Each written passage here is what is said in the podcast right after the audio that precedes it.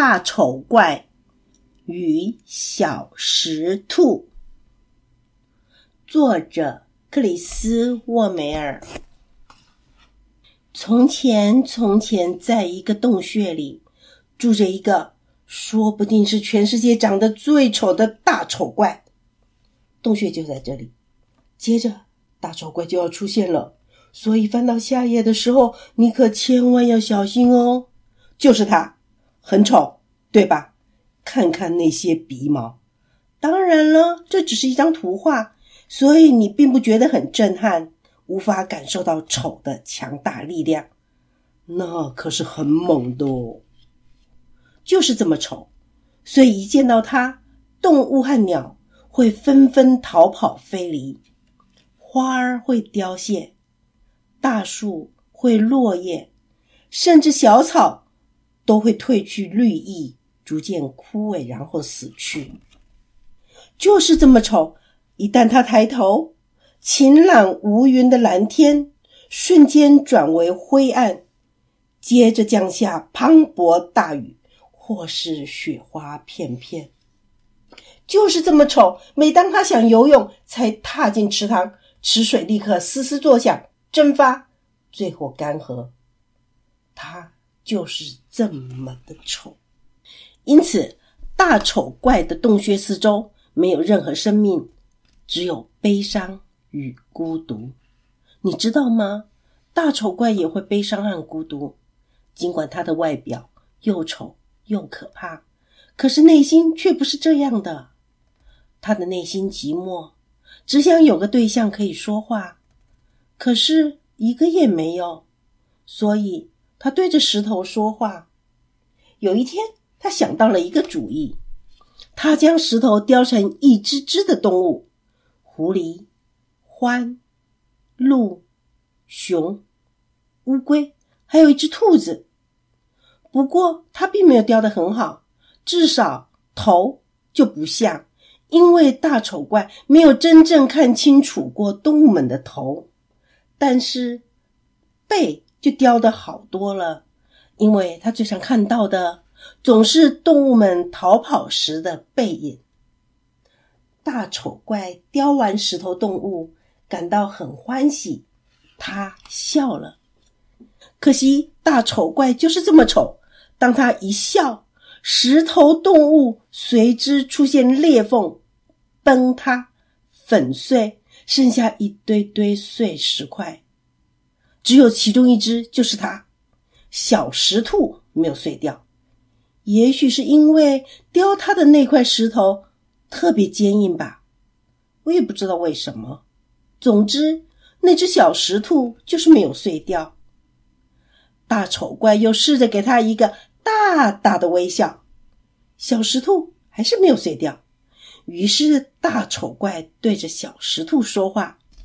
虽然小石兔似乎没有回应，大丑怪还是觉得很快乐。于是，大丑怪对着小石兔唱歌。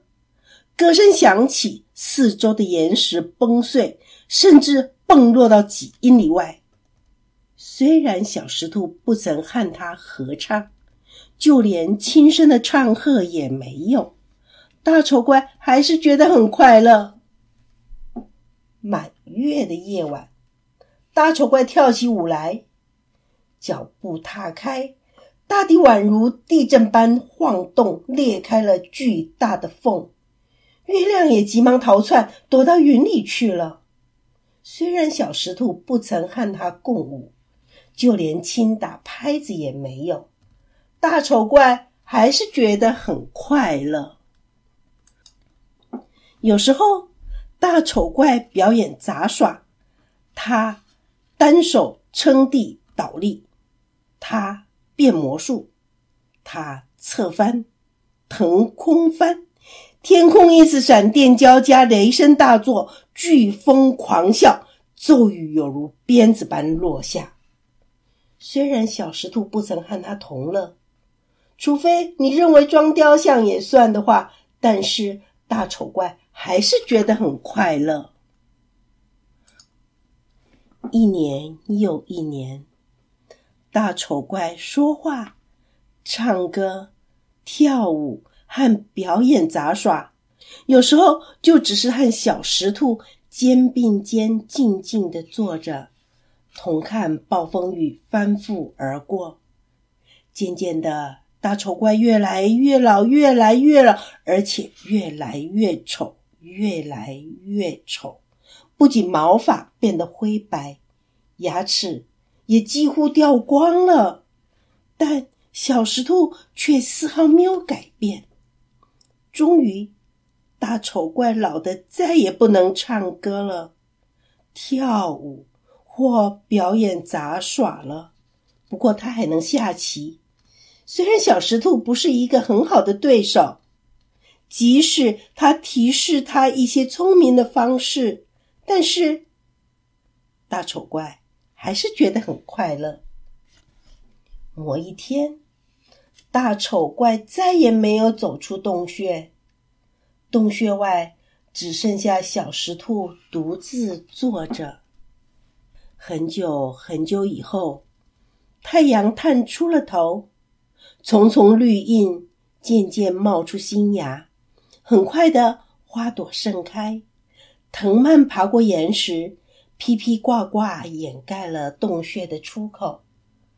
树木笔直的伸向天际，越长越高。动物和鸟儿纷纷回到这片土地。现在这里已经变成一个美丽的地方，说不定呀，是全世界最美丽的地方。人们会来这里野餐，赞叹眼前这片好风景。虽然他们并未多看小石头一眼，但有时不免还是想着：他怎么会在这里呢？这个故事就说完了。